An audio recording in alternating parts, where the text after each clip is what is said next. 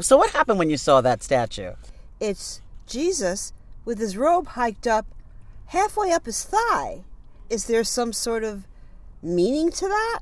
And it's outside a rectory. Yeah, well, so It's not like it's in front of someone's house and they took artistic liberty. no, it's at the official Jesus residence, is what you're saying. So what do you think? I mean, is it based on some Bible story or something? I don't know. That's why I posted the picture on our Instagram and I asked people to weigh in. It disturbed you? It moved you? It, what did it make you feel like when you saw it? It made me think that it was some basic mold. The artist just stuck Jesus' head on the top.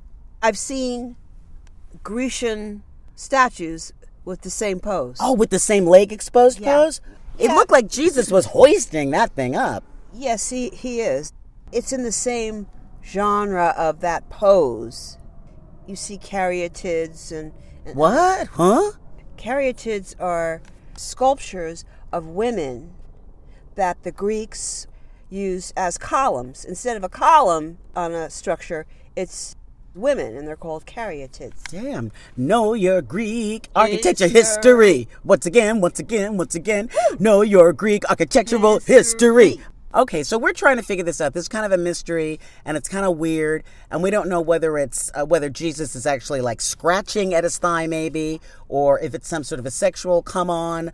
And we don't mean to demean or anything like that, but obviously it's something that caught the eye of producer Nancy Wyatt. And we need some answers, yo. So be sure to, you know, weigh in and let us know what you think. And that address is at the Giles Files Pix. P I X. Alright?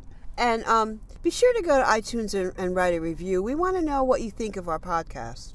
Yeah, it should be really excellent, but we want your feedback, whatever it is. Yeah, we want you to tell us it's boffo. Yeah, that's what we want. Bye. Bye.